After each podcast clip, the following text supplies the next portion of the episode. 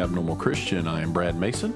I am here again with my wonderful wife Natasha Mason, Hello. and there she in, uh, uh, there she is. I got a little uh, tongue tied there, but uh, and we are back for another episode of Acts, um, the study of the Acts of the Apostles. We have been off um, really the last. Uh, probably month or so trying to uh, deal with work and all the other things that have come up. Um, I've actually started this study of Acts, I think, four different times, and I've gotten halfway through it, and every time something would come up and would dis- distract me and keep me from getting finished with it.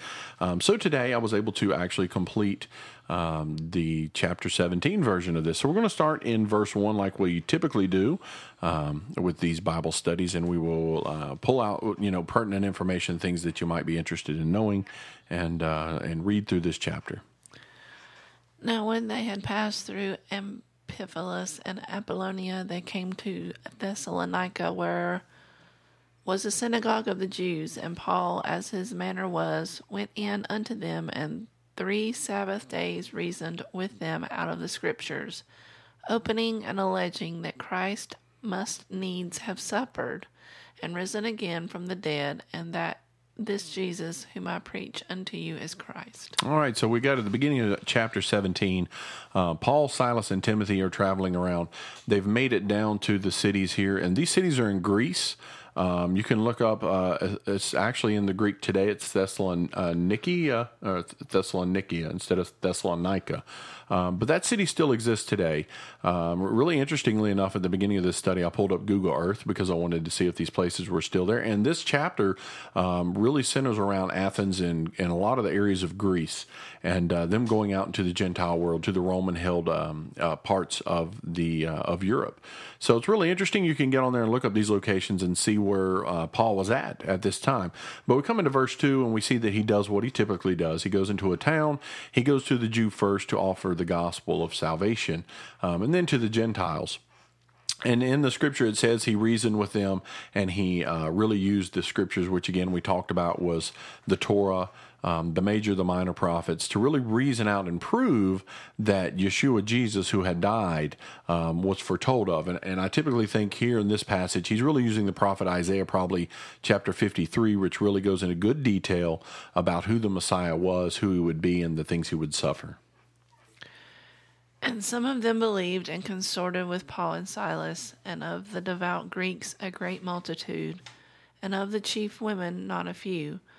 But the Jews which believed not, moved with envy, took unto them certain lewd fellows of the baser sort, and gathered a company, and set city on an uproar, and assaulted the house of Jason, and sought to bring them out of the people. All right. So here we've got this instance where um, they are preaching the gospel in the synagogue to um, to the Jews who are there, and there's some Gentiles who are mixed in with this. These are some Gentiles who have converted to um, Judaism, as you might call it. They really believe in the God of Israel, and so they've uh, they've chosen to uh, uh, align themselves with the Jews. So Paul is is preaching there, and some of the people come to believe. Um, which really uh, incenses um, the Jewish folks who were there in that uh, synagogue who didn't believe.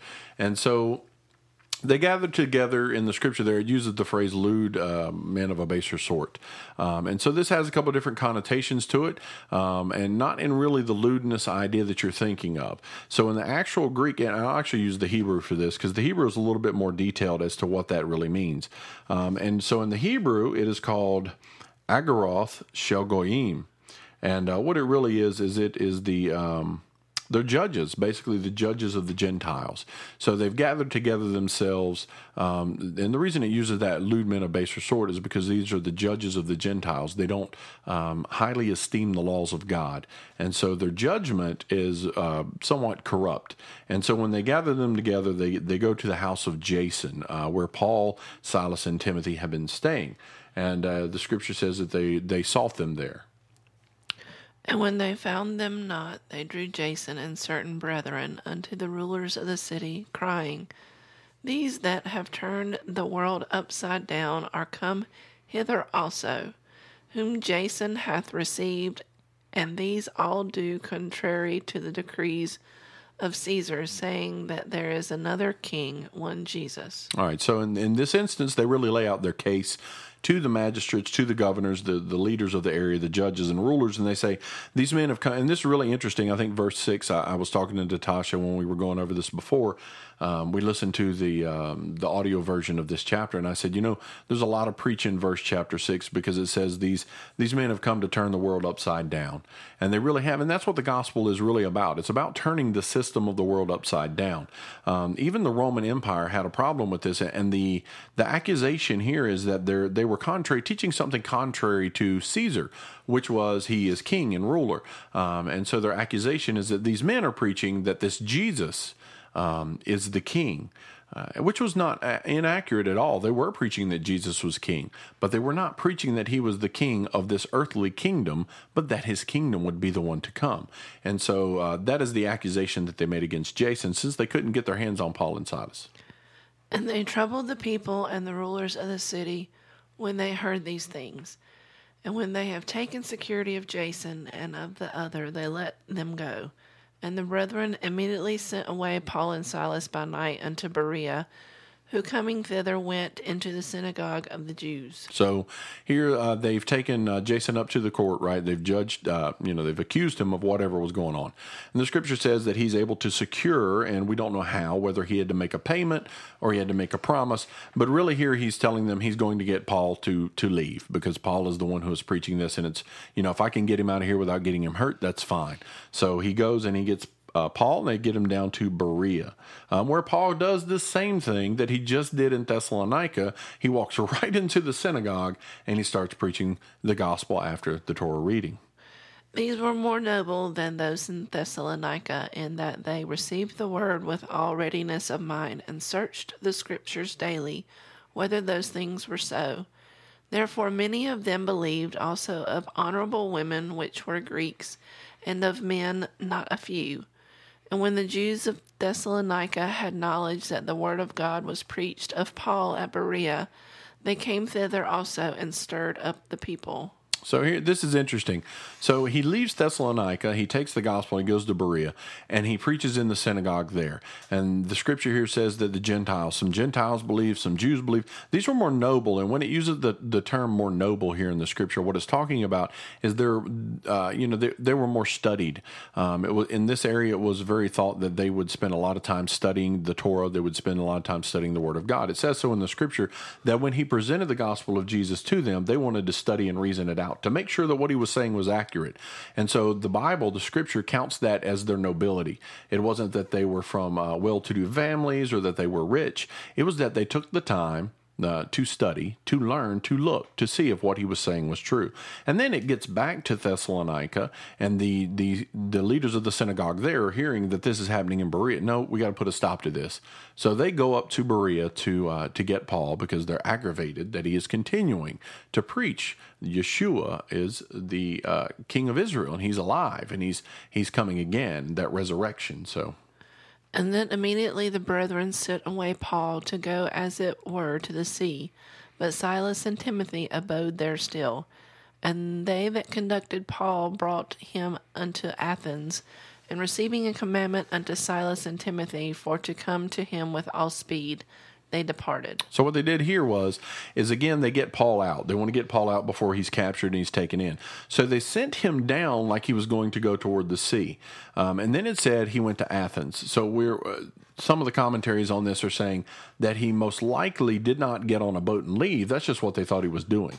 He went down to the sea and then he turned and he went to Athens. Uh, so once he gets to Athens, which is everyone knows if you're familiar with, you know um, Greek history. Athens is a huge city. Um, and we'll see that plays into uh, some more scripture here.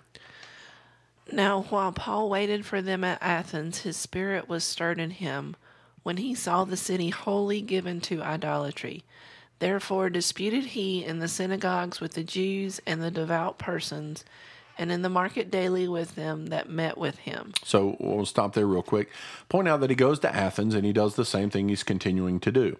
He goes to the local synagogue. He sees all the idolatry, that all the idols and all the paganism and all the false gods that are set up in Athens. This is a really, um, if, if you can imagine Athens, it's a really full of philosophers and it's full of artists and it's full of people who believe in um, uh, extra esoteric thinking, where they spend a lot of time in contemplation.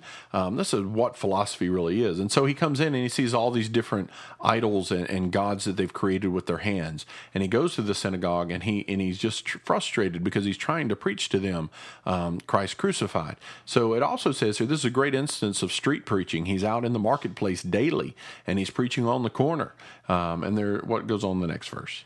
Then certain philosophers of the Epicureans and of the Stoics encountered him, and some said, What will this babbler say? Other some, he seemeth to be a setter forth of strange gods, because he preached unto them Jesus and the resurrection. So this is interesting. The Epicureans and the um, who was the other one? Stoics. The Stoics. So Epicurus, uh, Epicureans are like Christians follow Christ. Epicureans followed Epicurus, um, and they denied. Basically, the Epicureans denied that the world was created by God. They didn't believe that. Um, they they had a lot of different ideas about freedom and Rome and things like that, but they didn't believe in, in a God who created everything. The Stoics were a lot in the uh, the same group. It's almost this is the I would take this as the Grecian version of the um, the the Pharisees and the Sadducees, right? Two different groups that come together and stand against it. Um, so they're they're listening to him preach. And they took him and brought him unto Areopagus, saying, May we know what this new doctrine whereof thou speakest is? Okay, so uh, Areopagus, that is mentioned here, um, in today's current uh, Greece is called Mars Hill. Um, if you go on Google Earth, you can look at area. It's across from the Acropolis, where the big temple is. Everybody remembers that, remembers that, or you've seen that. Um, but it, there's a hill there, and on this hill sat the uh, the Council of the Judges. This is where they had a building where all the judges in Greece would would sit. So they bring Paul up there, and they ask him something. What was it they said there again in that scripture? May we know what this new doctrine whereof thou speakest is? All right. So one of the big things in this culture at the time was that the people were very enthralled with something new. They wanted to hear something new, lots of new stories, lots of new ideas. That's what that's what Athens was. It was this idea of new thinking, um, and this really goes out to point. I want to point out something here too that Paul is preaching uh, Jesus crucified and the resurrection, and they're saying this is a new idea that they want to hear. Why, why does that matter? Why would that matter? because we've pointed out before that the Roman Catholic Church believes that Peter went to Rome first. So that means he would have traveled through these areas. And if he had gone and preached the gospel of Jesus Christ, it would not have been a new idea when Paul showed up. So Paul shows up, and this is the first time they've heard this. So this is why they're asking him, What is this new idea that you have? For thou bringest certain strange things to our ears. We would know, therefore, what these things mean. For all the Athenians and strangers which were there spent their time in nothing else but either to tell or to hear some new thing. Then Paul stood in the midst of Mars Hill and said, Ye men of Athens, I perceive that in all things ye are too superstitious. For as I passed by and beheld your devotions, I found an altar with this inscription, To the unknown God, whom therefore ye ignorantly worship him declare I unto you. God that made the world and all things therein, seeing that he is Lord of heaven and earth, dwelleth not in temples made with hands, neither is worshipped with men's hands, as though he needed anything, seeing he giveth to all life and breath and all things. All right, so we'll stop there because there's so much in what he just said. Um, so he's at Mars Hill. This this idea that they're inquiring of him is a respectful type of inquisition. They're asking him respectfully to describe and tell us about this this this God that you're preaching about. And so one of the things that he says, even in verse 24, he says that God does not you know, he's not dwelling in a temple that is made with man's hands, and that's something that's very important in our lives today. We need to understand that the God of the universe, the God who made all things, he exists outside of this earth. He exists outside of our local congregation congregation building. He's not he's not kept in a big building. He's not waiting on us to show up. He's not held in a temple somewhere um, where you need to go and see him. Uh, that's not the guy. And so he points it out by saying he's made all things. Um, in verse 25, he goes on to say he, he, doesn't need our services, right? He doesn't need us to serve him. He says uh, things that are built with, made with human hands. Uh, we can't make an idol of our God. We can't form something out of wood, clay, stone, gold, silver uh, to represent our God because he is none of those things. And we don't build a God unto ourselves. So then he goes on to say that life, basically, he says that God gives everything life. Um, can you read that one more for me there? Um, Neither is worshipped with men's hands as though he needed anything, seeing he giveth to all life and breath and all things. So he's he's pointing out to them, even though they're not believers, that everything that they have, all life, all breath, everything that is, has been given by God. That very life that we have has been provided by the Lord. And so he's pointing out to them that you're worshiping an unknown God. You have a uh, something set up says to the unknown God, and he says, "But I'm here to declare to you." Who this God is. And hath made of one blood all nations of men for to dwell on all the face of the earth, and hath determined the times before appointed, and the bounds of their habitation. All right, so want, that's verse 26, correct? Yes. All right, can you read that one more time? Read it a little bit slower. And hath made of one blood all nations of men, for to dwell on all the face of the earth, and hath determined the times before appointed and the bounds of their habitation. Right. So here's something in verse 26 that you, you need to think about that hasn't come up before, but this is a very important verse um, because he says they've been made of one blood. And by that one blood, we're talking Adam. Every nation, every, and this is very important. I think people miss this for centuries, but this is really key. Every nation, every uh, tongue every tribe, every descendant of humanity that continues to be upon the earth is a direct relation to Adam by his blood. Every genetic strand, every uh, uh, when you think of racial diversity in the world, they all were bound inside of Adam. Every combination you could think of of humanity was in Adam. And so what he's trying to say is you're no different. You're not different at all when it comes to being made by God. You're no different by that bloodline that you've come through. Um, we're all given that same life that comes from our father Adam because we're all descendants of his. That they should seek the Lord, if haply they might feel after him and find him, though he be not far from every one of us. For in him we live and move and have our being, as certain also of your own poets have said, for we are also his offspring.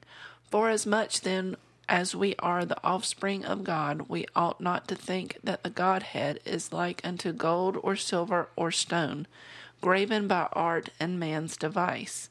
And the times of this ignorance God winked at, but now commandeth all men everywhere to repent, because he hath appointed a day in which he will judge the world in righteousness by that man whom he hath ordained whereof he hath given assurance unto all men, in that he hath raised him from the dead. And when they heard of the resurrection of the dead, some mocked, and others said, We will hear thee again on this matter. So Paul departed from among them. Howbeit certain men clave unto him and believed, among the which was Dionysius the Areopagite, Big words. and a woman named Damaris and others with them. So we come to the end of the chapter. So into the chapter, we'll get back in some verses here. I want to let her read through that because this is a great portion. Once Paul starts speaking, speaking here, I would encourage you to get your Bible and read through that section yourself because there's so much there um, about what he's trying to tell them and what he's talking to them. But he's basically, if we go back up to verse 27, he's talking about that God is not mysterious. He's not this mysterious person that you've made him to be. He's not this God who is so far from you that you uh, you can't understand him, you can't know him, you can't reach him. He uses the uh, the word Um, he's talking about how happily. Yes, but they're they're blind. Basically, is what he's saying. Um, if haply they feel after him groping. and find him, though he be not far right. from everyone. So, else. in the in the context of what he's saying here, he's saying it's like the blind man who's reaching around in the dark trying to find something. Um, if you were to think you're in a room and you're trying to find a table, it's not far from you. You may not be able to see it, and you may not be able to feel it yet, but it's right there. And so, what he's trying to tell them is that even though you're groping around in the dark and you don't know who this God is, He is not far from you, and all you have to do is turn and seek Him. So then he goes on to talk about the resurrection, which is something that the Epicureans were not going to hear anything of. They just were not going to hear any. And this happened. I think this happened one time with Stephen. Um, but there was this outburst of you know when someone said something they disagreed with. It's just a loud laughter, and it's like you know we can't believe somebody rose from the dead. That's just ridiculous. Um, and so they left. But there were others who stayed. The scripture said there were others who stayed and they wanted to hear what he had to say. And there were those who converted. That's what the gospel is all about. We're not going to win everybody. Not everybody's going to believe what the word of God has, has to say. Um, and we're not always here for the large crowd. We're, you know, you preach the gospel to a thousand people, and if one gets saved, that's enough. I mean, because the gospel's not falling on, on empty ground, it's growing. So that's what he's doing here. So then um, we'll go down to verse 30 real quick, if you could read that one more time. In the times of this ignorance God winked at, and now commandeth all men everywhere to repent. Right. So, verse 28, he's talking about the offspring. He even he brings up that their own poets talked about us being the offspring of God. Um, one is Aratus. Uh, Aratus was from Paul, the region where Paul grew up. Paul knew Aratus, and Paul uh, Aratus actually wrote a poem, um, and in it he calls us the offspring of God. So he gets down to verse 30, and um, he talks about. Read that one more time. And the times of this ignorance Yeah. God winked at. He winked at. So you look at that and you're like, what does that mean? So what it basically means is that God has the right. God has every right and permission to demand worship of us, but he doesn't do that. And before Jesus came, there was idolatry in the world. We know he called out the nation of Israel and he raised them up and he set them apart and he said, You don't go into these nations, you don't go down to the Philistines, you don't marry into that, you don't give in to their idol worship and all those things. So basically, the winking at here is that God, um, he overlooked it. That's what it really means. Is that he overlooked the idea that all these nations would would do their own things. He's got his own people to himself here. He was watching over Israel, uh, but he was overlooking the things that these other nations did, and he told them they shouldn't do it, right? Um, but he they did that. He let the heathen do what they do. Uh, but now he's not overlooking some things because the Messiah has come. Now he's taking the gospel to the world. Here Paul is preaching in the middle of Athens, where there's statues of of pagan gods everywhere, and he's saying, "Look, God's not overlooking any of this." He's here and he sees this. He's near you, and all you have to do is reach out to him. Um, very interesting at the end of this, you see Dionysus, I believe his name was. Um, he is a judge of the court. And so Paul has convinced, and the Holy Spirit, through the Holy Spirit, he is convinced a judge of the court um, into conversion. And so this man believed in Jesus and the resurrection, which would have a huge impact in the local area because now he is taking that into the court where he works and, and with the people that he's around. And the other is uh, the lady. We don't know much about her other than her name pops up here. Um, there were a couple. Um, studies where people were saying maybe this was his wife or something like that, but there's nothing, there's no historical record to prove that that's accurate at all. Um, so this is an interesting uh, chapter. It's a very interesting chapter because I think um, when we think of Greece and we think of uh, the Acropolis, we think of um, Thessalonica and the other areas that are mentioned in, in verse one. Um, these places are still here. They're still here on the earth today. You can look them up. You could go visit them if you wanted to. They're still there. Paul went there. Paul preached the mountain there, uh, Mars Hill. It's still there in Greece. It's still there in Thessalonica. I'm sorry, in Athens. It's still there. You can go and see this is where Paul stood. This is where Paul faced the multitude. Imagine that you're the person who has um, the gospel of Jesus Christ. You're the only person in this whole city who has the gospel of Jesus. And the nerve that it would take to go especially to people that are going to laugh at you and reject you. People have tried to kill you. People have tried to, to capture you. To go and to stand in the marketplaces and to proclaim that Jesus is alive, that He um, is the Son of the living God Yahweh, and that uh, we need to give our lives to Him. Uh, Paul is just absolutely. Um, in, in my opinion, one of the heroes of the faith because he stood for that. Um, and Paul did a fantastic, phenomenal job of standing for the gospel. Um, so that closes out chapter 17. I really hope you enjoyed that chapter. We'll get into chapter 18 as soon as possible. Um, we want to get back on track with these things and keep them rolling. I hate to, to drag them out as long as we have. Want to say today um, that we uh, saw, I saw in the news, we saw in the news that uh, Ravi Zacharias passed away.